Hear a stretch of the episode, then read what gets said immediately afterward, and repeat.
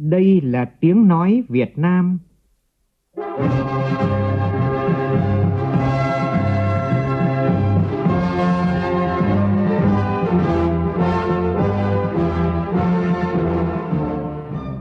là tiếng nói Việt Nam, phát thanh từ Hà Nội, thủ đô nước Cộng hòa xã hội chủ nghĩa Việt Nam.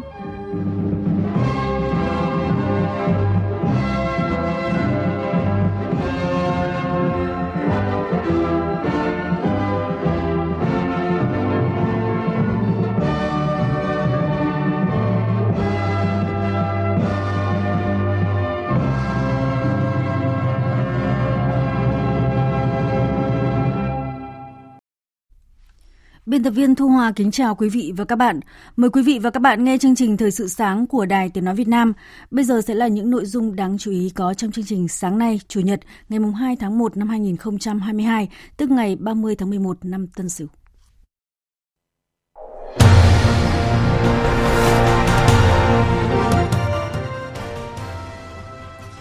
Chính phủ ban hành cơ chế chính sách đặc thù về thuốc, vaccine phòng chống COVID-19, trong đó Bộ Y tế được cấp phép nhập khẩu vaccine khẩn cấp không cần thủ tục phê duyệt. Chiến lược phát triển gia đình Việt Nam đến năm 2030 đặt mục tiêu 100% địa phương có mô hình ứng phó với bạo lực gia đình. Việt Nam Airlines khai thác chuyến bay quốc tế thường lệ đầu tiên từ Phnom Penh, Campuchia đến thành phố Hồ Chí Minh. Trong phần tin thế giới, Hiệp định Đối tác Kinh tế Toàn diện khu vực RCEP có hiệu lực vào ngày 1 tháng 1 năm 2022, được cho là sẽ tạo ra một luồng gió mới thúc đẩy sự phục hồi khu vực sau đại dịch COVID-19, đồng thời là chất xúc tác có phần đẩy mạnh kinh tế toàn cầu. Thái Lan lần thứ 6 giành chức vô địch bóng đá Đông Nam Á sau khi giành thắng Indonesia với tổng tỷ số 6-2 ở hai lượt trận. Chương trình có bình luận của biên tập viên Đài Tiếng Nói Việt Nam về bức tranh thế giới năm 2022 với những hy vọng vào gam màu tươi sáng.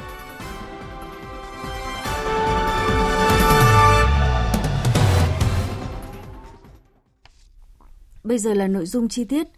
Chính phủ vừa ban hành nghị quyết số 168 về một số cơ chế chính sách trong phòng chống dịch COVID-19. Nghị quyết có hiệu lực đến ngày 31 tháng 12 năm nay. Đáng chú ý theo nội dung nghị quyết về cơ chế chính sách đối với sản xuất nhập khẩu cung ứng thuốc trong tình hình dịch COVID-19, chính phủ quy định. Đối với vaccine đã được Tổ chức Y tế Thế giới WHO phê duyệt sử dụng trong trường hợp khẩn cấp hoặc cấp bách, cho phép Bộ Y tế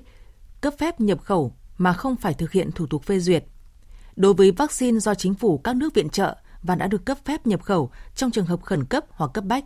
cho phép miễn hồ sơ tóm tắt sản xuất và kiểm tra chất lượng của lô vaccine, giấy chứng nhận chất lượng của cơ quan có thẩm quyền nước xuất khẩu và nước viện trợ khi đánh giá để cấp giấy chứng nhận xuất xưởng. Về việc kê khai công bố giá đối với vaccine mua bằng nguồn ngân sách nhà nước, quỹ vaccine phòng COVID-19 để tiêm miễn phí cho nhân dân, chính phủ nêu rõ doanh nghiệp đơn vị nhập khẩu thực hiện việc kê khai giá theo mức giá ghi trong hợp đồng thỏa thuận đã ký và không phải kê khai các yếu tố cấu thành giá theo quy định của pháp luật. Trong thông tin liên quan, Thủ tướng Chính phủ Phạm Minh Chính cũng có ý kiến chỉ đạo về công tác tiêm chủng vaccine phòng COVID-19. Thủ tướng yêu cầu Bộ Y tế tiến hành ngay các thủ tục cần thiết theo quy định để mua vaccine cho trẻ em từ 5 đến 11 tuổi. Báo cáo cụ thể vaccine tiêm và nhận trong tháng 1 năm nay. Kế hoạch gia hạn bảo đảm đủ vaccine để tiêm cho trẻ em từ 12 tuổi trở lên để hoàn thành mũi 3 trong quý 1 năm nay, bảo đảm mục tiêu đã được Thủ tướng Chính phủ chỉ đạo. Thưa quý vị và các bạn, sáng ngày 4 tháng 1 này, lần đầu tiên Quốc hội sẽ tiến hành kỳ họp bất thường, xem xét quyết định 4 nội dung cấp bách, trong đó đáng chú ý dự thảo nghị quyết về chính sách tài khóa tiền tệ hỗ trợ triển khai chương trình phục hồi và phát triển kinh tế xã hội được kỳ vọng nhằm thúc đẩy nhanh hơn tiến trình phục hồi và phát triển kinh tế xã hội trong bối cảnh dịch COVID-19 vẫn đang diễn biến phức tạp. Phóng viên Lại Hoa thông tin. Dự thảo nghị quyết về chính sách tài khóa tiền tệ hỗ trợ triển khai chương trình phục hồi và phát triển kinh tế xã hội, tập trung tăng cả tổng cung và tổng cầu, trong đó ưu tiên hơn tổng cung, phối hợp linh hoạt chặt chẽ, hài hòa chính sách tài khóa, chính sách tiền tệ và các chính sách khác như chính sách thương mại, dịch vụ, đầu tư để tối ưu hóa nguồn lực, có quy mô đủ lớn, có mục tiêu trọng tâm, trọng điểm để giải quyết những vấn đề cấp bách, tránh lãng phí nguồn lực. Phó chủ nhiệm Ủy ban Tài chính Ngân sách của Quốc hội Nguyễn Hữu Toàn nêu rõ phải đảm bảo mục tiêu xuyên suốt là ổn định kinh tế vĩ mô. Cái nhiệm vụ tiếp theo này để phục hồi kinh tế thì cũng vẫn vẫn, vẫn phải duy trì cái ổn định kinh tế vĩ mô. Khi mà chúng ta đã sử dụng gói kích thích tức là phải bơm thêm tiền vào nền kinh tế. Tăng tiền sẽ tăng bộ chi, tăng bộ chi thì sẽ tăng nợ công. Nhưng mà cái cần tính toán ở một mức độ nhất định. Nó gắn với cả cái khả năng hấp thụ vốn của nền kinh tế để đảm bảo là chúng ta vừa đạt được cái mục tiêu là kích thích tăng trưởng tăng dần, vừa là cố gắng giữ cái ổn định cân đối vĩ mô.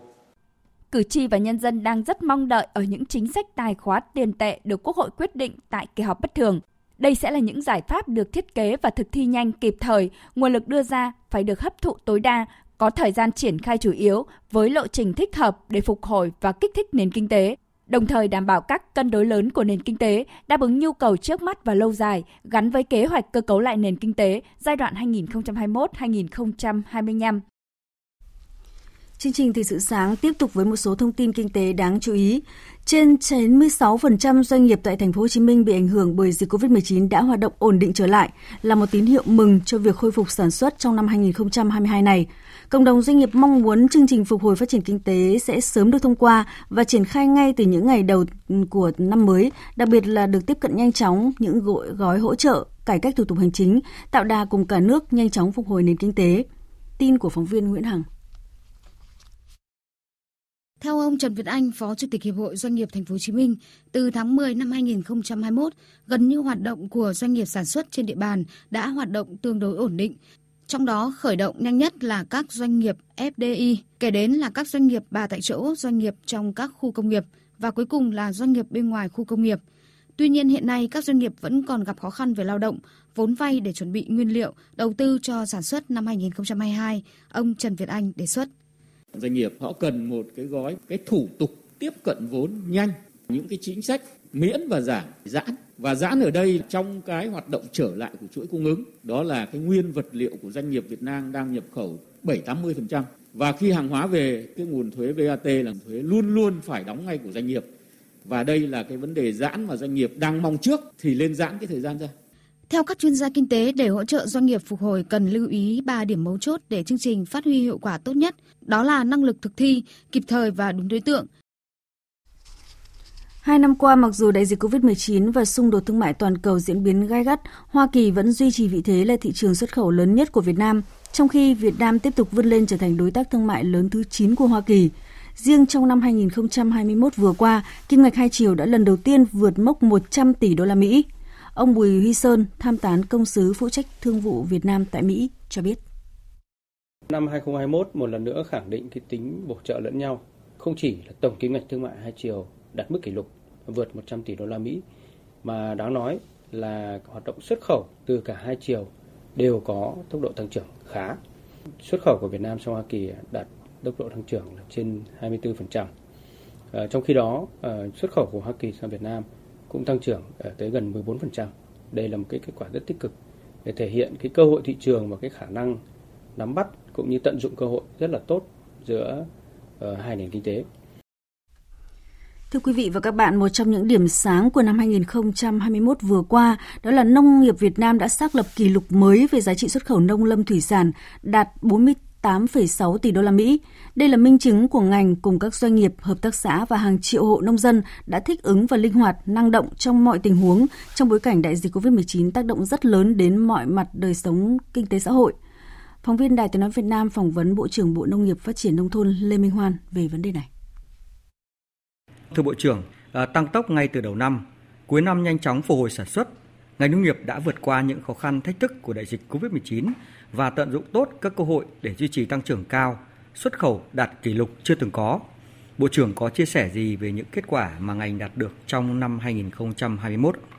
Thời điểm từ ờ, quý 3 qua quý 4, trong thời điểm mà tâm dịch, nhất là giãn cách xã hội ở các tỉnh thành phía Nam, các cái trung tâm công nghiệp là đầu tàu kinh tế cả nước, nó đứt gãy cả một cái ngành hàng, chuỗi ngành hàng nông sản, từ sản xuất rồi vận chuyển chế biến khó khăn.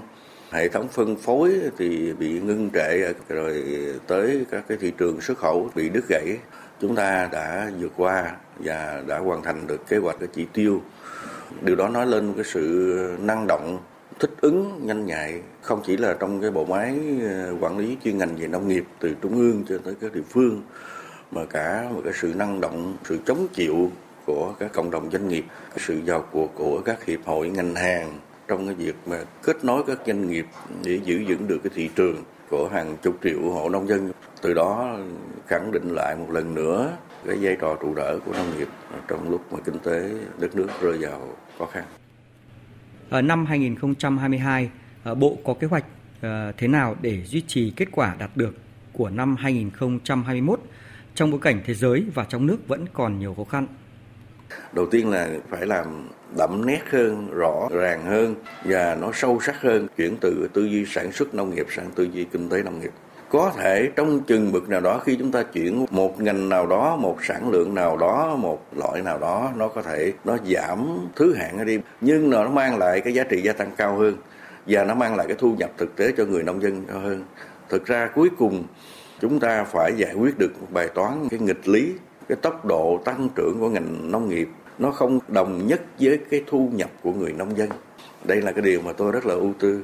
đây là vấn đề mà chiến lược nông nghiệp phát triển nông thôn phải giải quyết, thì mới mang lại cái thành tựu kép, tức là vừa tăng trưởng nhưng mà cái tăng trưởng nó phân bổ, nó cũng đồng đều với những người mà tạo ra cái tăng trưởng đó. Xin cảm ơn Bộ trưởng đã trả lời phỏng vấn của phóng viên Đài tiếng nói Việt Nam. Vietnam Airlines bắt đầu khai thác chuyến bay quốc tế thường lệ đầu tiên từ Campuchia đến thành phố Hồ Chí Minh ngay trong ngày đầu của năm mới. Chiều qua, tàu bay mang số hiệu VN852 thực hiện hành trình từ Phnom Penh, Campuchia đến thành phố Hồ Chí Minh. Do Vietnam Airlines khai thác, hạ cánh an toàn xuống sân bay Tân Sơn Nhất. Chuyến bay chính thức này đánh dấu mốc mở cửa hàng không quốc tế thường lệ, khôi phục nối hàng không Việt Nam với thế giới và mở ra triển vọng triển vọng phục hồi mạnh mẽ các dịch vụ hàng không du lịch sau đại dịch. Thời sự VOV nhanh, tin cậy, hấp dẫn. Một trăm phần trăm địa phương có mô hình can thiệp phòng ngừa bạo lực gia đình. Đó là một trong những mục tiêu của Chiến lược Phát triển Gia đình Việt Nam đến năm 2030 vừa được Thủ tướng Chính phủ phê duyệt tại quyết định số 2238. Chiến lược đặt mục tiêu xây dựng gia đình Việt Nam no ấm, tiến bộ, hạnh phúc – là hạt nhân, tế bào lành mạnh của xã hội, tổ ấm của mỗi người, là nơi nuôi dưỡng, bồi đắp nhân cách, lối sống, tôn trọng đạo lý truyền thống tốt đẹp của dân tộc, phát huy, nhân rộng các giá trị tốt đẹp, góp phần thúc đẩy phát triển bền vững đất nước. Thêm 4 khối lớp tại thành phố Hồ Chí Minh chính thức được đến trường học trực tiếp từ ngày 4 tháng 1 này. Tin của phóng viên Vũ Hường, thường trú tại thành phố Hồ Chí Minh các quận huyện và thành phố Thủ Đức tiếp tục tổ chức học trực tiếp đối với học sinh lớp 9, 12 và mở rộng tổ chức dạy học trực tiếp đối với học sinh lớp 7, 8, 10, 11 từ ngày 4 tháng 1 năm 2022. Riêng tại xã đảo Thành An, huyện Cần Giờ, học sinh từ lớp 1 đến lớp 12 đi học trực tiếp. Các cơ sở giáo dục này phải đáp ứng được các điều kiện cơ sở vật chất, tuân thủ các quy định, tiêu chí an toàn trong Bộ Tiêu chí đánh giá an toàn trong phòng chống dịch COVID-19 và đã được địa phương thẩm định phê duyệt. Ông Dương Anh Đức, Phó Chủ tịch Ủy ban nhân dân thành phố Hồ Chí Minh chia sẻ. Và các trường, các hiệu trưởng được giao cái quyền chủ động để tổ chức làm sao cho đảm bảo cái sự an toàn, yên tâm của phụ huynh và tiếp tục phát huy các cái à, quy trình xử lý mà chúng ta đã thử nghiệm trong thời gian vừa qua Tỉnh Bắc Cạn có gần 470 điểm trường lẻ, hầu hết là các thôn bản vùng cao, giao thông đi lại khó khăn. Trước những đợt rét đậm rét hại đầu tiên đang tới, bằng nhiều biện pháp khác nhau, các thầy cô giáo và chính quyền các cấp đã cố gắng để các em học sinh đến trường trong điều kiện đảm bảo nhất. Phóng viên công luận thường trú khu vực Đông Bắc thông tin. Tại điểm trường Khâu Qua, cách trung tâm xã Nam Mẫu, huyện Ba Bể, gần 20 km đường rừng, 39 học sinh dù vẫn phải học ở nhà lắp ghép nhưng từ tháng 10 năm nay, các em đã được các nhà hảo tâm hỗ trợ. Bữa ăn đã có đủ thịt, cá, rau và cơm trắng. Cô Lẻng Thị Dậu, giáo viên điểm trường Khâu Qua cho biết. Với à, chương trình nuôi em thì đã giúp chúng tôi rất là nhiều, đã đảm bảo cho các em là đủ bữa cơm ăn ngon và đầy đủ chất dinh dưỡng. Ở đây thì à, về đến à, mùa đông thì rất là rét. Cháu đi đường xa đến thì đa số là qua suối, qua đèo thì chân bẩn rồi ướt rất là vất vả đến lớp thì các thầy cô chỉ ờ, giúp các em là à, nhiều lúc mà lạnh quá thì à, đun bếp lên cho các em để các em hơ ở giờ mà buổi giờ ra chơi hoặc là đầu giờ. Học sinh vùng cao ở Khâu Qua và nhiều điểm trường khác tại Bắc Cạn còn được các nhà hảo tâm tặng hàng nghìn chiếc áo khoác, chăn ấm ngay khi những đợt rét đầu tiên chuẩn bị kéo về. Ông Đặng Hữu Dương, trưởng phòng giáo dục và đào tạo huyện Bạch Thông, tỉnh Bắc Cạn cho biết. Đối với cái phòng chống rét cho học sinh thì đây là cái nhiệm vụ thường xuyên được phòng à, quan tâm, chỉ đạo các trường phải thường xuyên cập nhật à, thông tin thời tiết từ cái hệ thống như là TV hay là đài phát thanh chủ động điều chỉnh cái hoạt động của học sinh. Tiếp theo là những thông tin thời tiết đáng chú ý trong ngày. Thưa quý vị, tình hình thời tiết ba miền trong ngày hôm nay, Bắc Bộ trong đó có thủ đô Hà Nội cơ bản trời nhiều mây, sáng sớm có sương mù và sương mù nhẹ rải rác, trưa chiều giảm mây trời hứng nắng, trời rét có nơi rét đậm, mức nhiệt cao nhất từ 18 đến 22 độ, về chiều tối và đêm từ 14 đến 17 độ, vùng núi cao có nơi từ 10 đến 13 độ. Các tỉnh Trung Bộ, khu vực từ Nghệ An đến Thừa Thiên Huế và khu vực từ Đà Nẵng đến Bình Thuận có mưa, mưa rào và rông vài nơi. Mức nhiệt trưa nay cao nhất từ 25 đến 31 độ. Nam Bộ và Tây Nguyên mưa chỉ diễn ra vào chiều tối và đêm, ban ngày trời nắng. Với nhiệt độ cao nhất ở Nam Bộ lên tới 32 độ, Tây Nguyên trưa nay không quá 28 độ. Chương trình Thời sự sáng nay sẽ tiếp tục với phần tin thế giới. Việc Hiệp định Đối tác Kinh tế Toàn diện khu vực gọi tắt là RCEP gồm 15 quốc gia thành viên ở khu vực châu Á-Thái Bình Dương có hiệu lực vào ngày 1 tháng 1 năm 2022, được cho là sẽ tạo ra một luồng gió mới thúc đẩy sự phục hồi của khu vực sau đại dịch COVID-19, đồng thời là chất xúc tác, góp phần đẩy mạnh kinh tế toàn cầu. Hội nghị Liên Hợp Quốc về Thương mại và Phát triển nhận định RCEP sẽ tạo ra một trung tâm thu hút thương mại toàn cầu, đồng thời cho rằng thỏa thuận thương mại tự do lớn nhất thế giới này sẽ giúp thúc đẩy xuất khẩu của khu vực tăng thêm 42 tỷ đô la.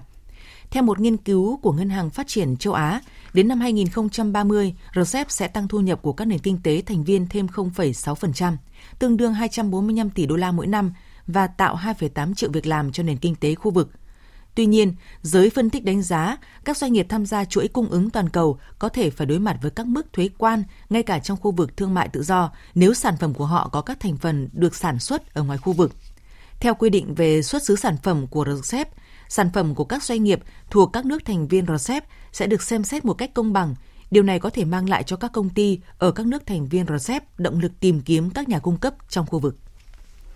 Theo báo cáo công bố hôm qua của chính phủ Hàn Quốc, kim ngạch xuất khẩu của nước này đã đạt mức cao kỷ lục trong năm 2021 nhờ sự phục hồi kinh tế toàn cầu sau đại dịch COVID-19. Bộ Thương mại Công nghiệp và Năng lượng Hàn Quốc cho biết xuất khẩu tăng 25,8% trong năm 2021 lên 644 tỷ đô la, mức theo năm cao nhất từ trước đến nay.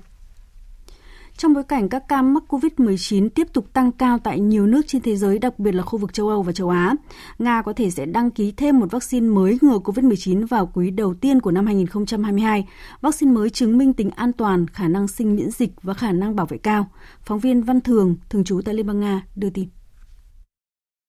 Vaccine mới có tên gọi Convacel do Viện Nghiên cứu Vaccine và Huyết thanh Saint Petersburg thuộc Cơ quan Y sinh Liên bang Nga nghiên cứu và phát triển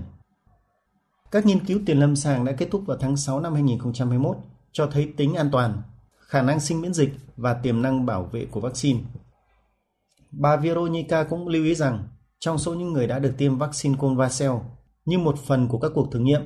chưa có trường hợp nào được ghi nhận bị nhiễm COVID-19. Bà Veronica cũng cho biết địa điểm sản xuất công nghiệp vaccine Covaxel cũng đã sẵn sàng.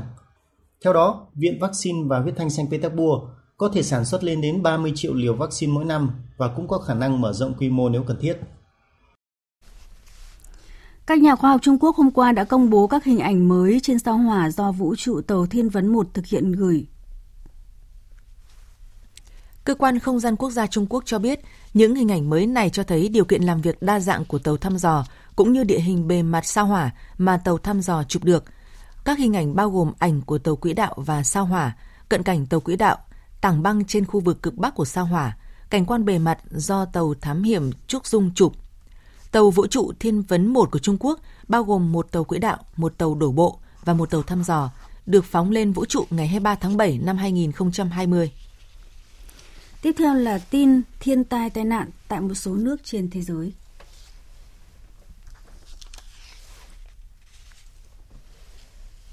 Italia cho phép tàu chở hơn 400 người nhập cư cập cảng nước này Hôm qua, tàu Siwat 3 của Đức chở khoảng 440 người, trong đó có khoảng 200 trẻ vị thành niên, đã cập cảng Pozzolo tại Sicin, Italia. Trước đó, ngày 28 tháng 12, nội vụ Italia đã cho phép tàu Gebrand của Tổ chức Bác sĩ Không Biên giới MFS chở 558 người di cư cập cảng Augusta, vùng Sicin, sau gần 2 tuần lênh đênh trên biển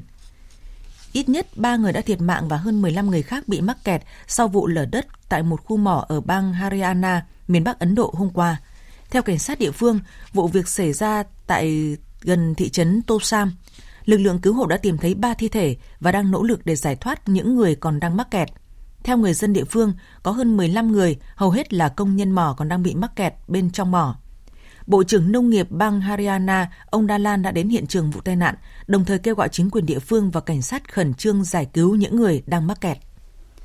Tiếp theo là tin thể thao.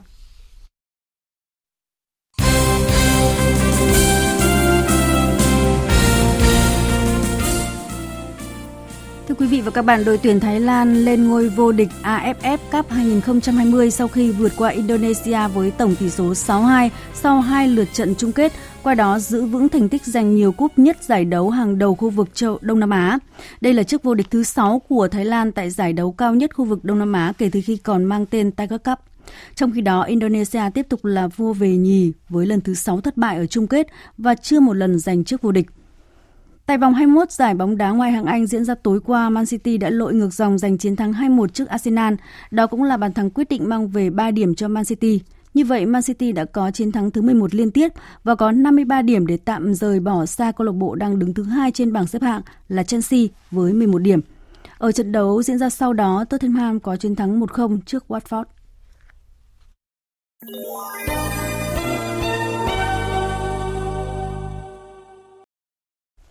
Thưa quý vị và các bạn, thế giới đã bước sang năm mới 2022 với nhiều hy vọng dịch bệnh sẽ sớm chấm dứt và nhịp sống sôi động sẽ trở lại bình thường. Thế giới đã trải qua một năm 2021 với nhiều thách thức từ dịch bệnh, biến đổi khí hậu, xung đột đến đói nghèo, nhưng thế giới đã học được cách vượt qua điều kiện khắc nghiệt và giải quyết các vấn đề phức tạp nhờ tinh thần đoàn kết, hợp tác, chia sẻ. Bức tranh toàn cảnh thế giới với những gam màu sáng tối đan xen, nhưng nhìn chung gam màu tươi sáng được kỳ vọng – sẽ là các màu chủ đạo trong năm 2022. Bình luận của biên tập viên Đài Tiếng Nói Việt Nam. Năm 2022 bắt đầu với sự hy vọng mạnh mẽ về hồi phục kinh tế. Biến thể Omicron có thể khiến nhiều nước thận trọng về việc mở cửa trở lại. Nhưng việc phân phối vaccine ngày càng rộng, cùng với việc các nước tăng cường đầu tư cho y tế sẽ hứa hẹn có thêm vaccine và thuốc điều trị COVID-19 để kiểm soát dịch bệnh. Sự lạc quan cho năm mới không phải là không có cơ sở khi nhiều nước vạch ra lộ trình mới hướng tới tương lai và phục hồi kinh tế sau đại dịch. Việc mở lại biên giới và các chuyến bay quốc tế giúp phục hồi đầu tư xuyên biên giới, giao dịch thương mại cũng như hợp tác trên các lĩnh vực khác nhau. Sự hợp tác dựa trên nền tảng kinh tế số và Hiệp định Đối tác Kinh tế Toàn diện khu vực được biết là hiệp định thương mại tự do lớn nhất thế giới với quy mô 2,2 tỷ người tiêu dùng GDP lên tới 26.200 tỷ đô la Mỹ, chiếm 30% GDP toàn cầu, chính thức có hiệu lực ngay trong ngày đầu tiên của năm mới, được coi là những động lực thúc đẩy thương mại trong năm nay. Một điểm sáng nữa trong bức tranh toàn cảnh thế giới năm nay là cuộc chiến chống biến đổi khí hậu đã đạt được cam kết tại hội nghị của Liên Hợp Quốc về biến đổi khí hậu lần thứ 26, triển khai hành động cụ thể nhằm hạn chế phát thải khí mê tan, ngăn chặn và đảo ngược tình trạng mất rừng, đẩy nhanh quá trình loại bỏ than và chấm dứt tài trợ quốc tế cho nhiên liệu hóa thạch. Trong bức tranh địa chính trị toàn cầu năm nay, xu thế đối đầu cạnh tranh và hợp tác giữa các trục quan hệ với tâm điểm của thế giới là khu vực châu Á-Thái Bình Dương vẫn sẽ là xu thế chủ đạo. Các nỗ lực giành ảnh hưởng lớn hơn ở khu vực này có thể được tăng cường, trong khi năm nay Nhật Bản sẽ tổ chức đối thoại an ninh bộ tứ với Mỹ, Australia và Ấn Độ. Còn Mỹ dự kiến tăng cường các quan hệ đồng minh, đối tác với nhiều quốc gia trong khu vực, có khả năng làm thay đổi cục diện an ninh châu Á cuộc bầu cử quốc hội giữa kỳ của Mỹ, Thế vận hội mùa đông Bắc Kinh và Trung Quốc sẽ tổ chức đại hội đảng toàn quốc vào cuối năm nay sẽ là những sự kiện chính trị tác động tới khu vực châu Á-Thái Bình Dương. Theo các nhà phân tích, nhiều khả năng mối quan hệ giữa Mỹ và Trung Quốc sẽ tiếp tục tăng nhiệt trong năm nay. Tuy nhiên, quan điểm kiểm soát những bất đồng để không biến thành xung đột có thể sẽ được hai bên tiếp tục duy trì bởi đối đầu và xung đột trực diện sẽ không có lợi cho cả hai bên, ngăn cản sự hợp tác trong những vấn đề toàn cầu. Dư luận cũng đang kỳ vọng vào những tín hiệu lạc quan trong hồ sơ hạt nhân Iran với các cuộc thảo luận diễn ra tại Viên, Áo trong những ngày cuối năm và đầu năm nay, cho thấy những quyết tâm và nỗ lực của các bên trong việc khôi phục thỏa thuận hạt nhân năm 2015. Rõ ràng triển vọng về một bức tranh thế giới tươi sáng hơn trong năm 2022 đang ngày càng hiện rõ, như lời Tổng thư ký Liên Hợp Quốc Antonio Guterres khẳng định. Năm 2022, mỗi con người đều có thể thấy được ánh sáng của niềm hy vọng lấp lánh phía trước. Những thách thức mà thế giới phải đối mặt như biến đổi khí hậu và đại dịch COVID-19 chỉ có thể giải quyết nếu tất cả đều chung sức và đồng lòng. Quý vị và các bạn vừa nghe bình luận của biên tập viên Đài Tiếng Nói Việt Nam nhan đề Bức tranh thế giới năm 2022, những hy vọng vào gam màu tươi sáng. Dự báo thời tiết Phía Tây Bắc Bộ nhiều mây có mưa vài nơi, sáng sớm có nơi có sương mù, trưa chiều giảm mây hưởng nắng trời rét, có nơi rét đậm, nhiệt độ từ 14 đến 22 độ. Phía Đông Bắc Bộ và Thanh Hóa nhiều mây có mưa vài nơi, trời rét, vùng núi có nơi rét đậm, nhiệt độ từ 13 đến 21 độ. Khu vực từ Nghệ An đến Thừa Thiên Huế nhiều mây có mưa, mưa rào rải rác, trời rét, nhiệt độ từ 16 đến 24 độ. Khu vực từ Đà Nẵng đến Bình Thuận nhiều mây có mưa, mưa rào rải rác và rông vài nơi, nhiệt độ từ 20 đến 31 độ. Tây Nguyên ngày nắng, chiều tối và đêm có mưa rào vài nơi, nhiệt độ từ 17 đến 28 độ. Nam Bộ ngày nắng, chiều tối và đêm có mưa rào vài nơi, nhiệt độ từ 21 đến 32 độ. Khu vực Hà Nội nhiều mây có mưa vài nơi, sáng sớm có sương mù và sương mù nhẹ rải rác, trưa chiều giảm mây trời hưởng nắng, nhiệt độ từ 14 đến 21 độ. Dự báo thời tiết biển, vịnh Bắc Bộ có mưa vài nơi, tầm nhìn xa trên 10 km, vùng biển từ Quảng Trị đến Quảng Ngãi, vùng biển từ Bình Định đến Ninh Thuận, vùng biển từ Bình Thuận đến Cà Mau có mưa rào và rông vài nơi, tầm nhìn xa trên 10 km, gió đông bắc cấp 6, giật cấp 7, 8, biển động mạnh. Vùng biển từ Cà Mau đến Kiên Giang và Vịnh Thái Lan có mưa rào và rông vài nơi, tầm nhìn xa trên 10 km. Khu vực Bắc Biển Đông, khu vực quần đảo Hoàng Sa thuộc thành phố Đà Nẵng có mưa vài nơi, gió đông bắc cấp 6, giật cấp 7, 8, biển động mạnh. Khu vực giữa và Nam Biển Đông và khu vực quần đảo Trường Sa thuộc tỉnh Khánh Hòa có mưa rào và rông rải rác. Trong mưa rông có khả năng xảy ra lốc xoáy. Gió đông bắc cấp 6, riêng phía Tây có lúc cấp 7, giật cấp 8, biển động mạnh. Trước khi kết thúc chương trình thời sự sáng nay, chúng tôi tóm lược một số tin chính đã phát.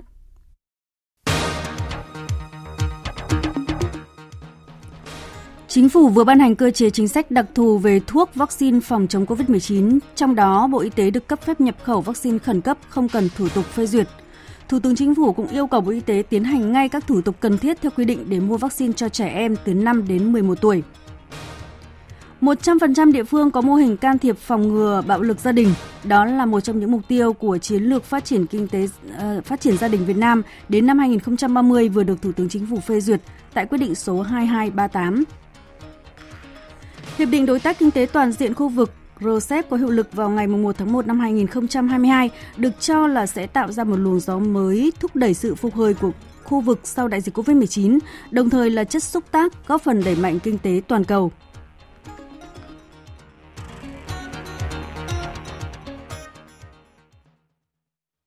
Chương trình Thời sự sáng nay đến đây là hết. Chương trình này do các biên tập viên Thu Hòa, Xuân Ninh biên soạn và thực hiện với sự tham gia của phát thanh viên Hồng Huệ, kỹ thuật viên Văn Quang, chịu trách nhiệm nội dung Nguyễn Vũ Duy. Cảm ơn quý vị và các bạn đã quan tâm theo dõi.